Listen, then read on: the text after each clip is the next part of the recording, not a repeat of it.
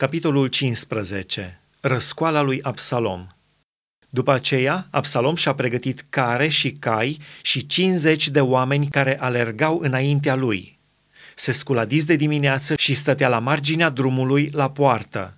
Și ori de câte ori avea cineva vreo neînțelegere și se ducea la împărat la judecată, Absalom îl chema și zicea, Din ce cetate ești?"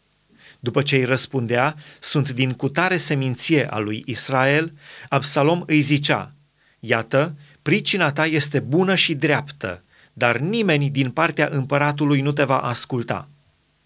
Absalom zicea, de m-ar pune pe mine judecător în țară, orice om care ar avea o neînțelegere și o judecată ar veni la mine și aș face dreptate și când se apropia cineva să se închine înaintea lui, el îi întindea mâna, îl apuca și îl săruta.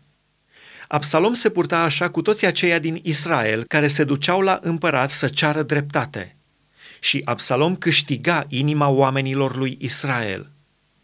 După trecere de 40 de ani, Absalom a zis împăratului, Dă-mi voie să mă duc la Hebron să împlinesc o juruință pe care am făcut-o Domnului căci robul tău a făcut o juruință când locuiam la Gheșur în Siria și am zis, dacă mă va aduce Domnul înapoi la Ierusalim, voi da cinste Domnului. Împăratul i-a zis, du-te în pace. Absalom s-a sculat și a plecat la Hebron. Absalom a trimis iscoade în toate semințiile lui Israel să spună, când veți auzi sunetul trâmbiței, să ziceți, Absalom s-a făcut împărat la Hebron – 200 de oameni din Ierusalim care fusese răpoftiți au însoțit pe Absalom și l-au însoțit în prostia lor, fără să știe nimic. Pe când aducea Absalom jertfele, a trimis în cetatea Gilo după Ahitofel, Gilonitul, sfetnicul lui David. Uneltirea căpăta putere și poporul se îndrepta în număr tot mai mare de partea lui Absalom. Fuga lui David – Cineva a venit și a dat de știre lui David și a zis, Inima oamenilor lui Israel s-a întors spre Absalom. Și David a zis tuturor slujitorilor lui care erau cu el la Ierusalim, Sculați-vă să fugim, căci nu vom scăpa dinaintea lui Absalom. Grăbiți-vă de plecare, altfel nu va întârzia să ne ajungă și va arunca nenorocirea peste noi și va trece cetatea prin ascuțișul sabiei. Slujitorii împăratului i-au zis, slujitorii tăi vor face tot ce va voi Domnul nostru împăratul. Împăratul a ieșit și toată casa lui mergea după el și a lăsat zece țiitoare pentru paza casei. Împăratul a ieșit astfel și tot poporul îl urma și s-au oprit la cea din urmă casă. Toți slujitorii lui, toți cheretiții și toți peletiții au trecut alături de el – și toți gatiții, în număr de 600 de oameni, veniți din Gat după el, au trecut înaintea împăratului. Împăratul a zis lui Itai din Gat, Pentru ce să vii și tu cu noi? Întoarce-te și rămâi cu împăratul, căci ești străin și ai fost luat chiar din țara ta.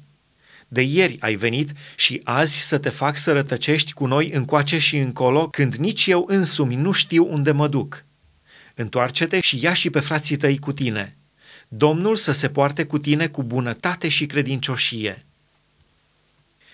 Itai a răspuns împăratului și a zis, Viu este Domnul și viu este Domnul meu împăratul, că în locul unde va fi Domnul meu împăratul, fie ca să moară, fie ca să trăiască, acolo va fi și robul tău. David a zis atunci lui Itai, Du-te și treci, și Itai din Gat a trecut înainte cu toți oamenii lui și toți copiii care erau cu el.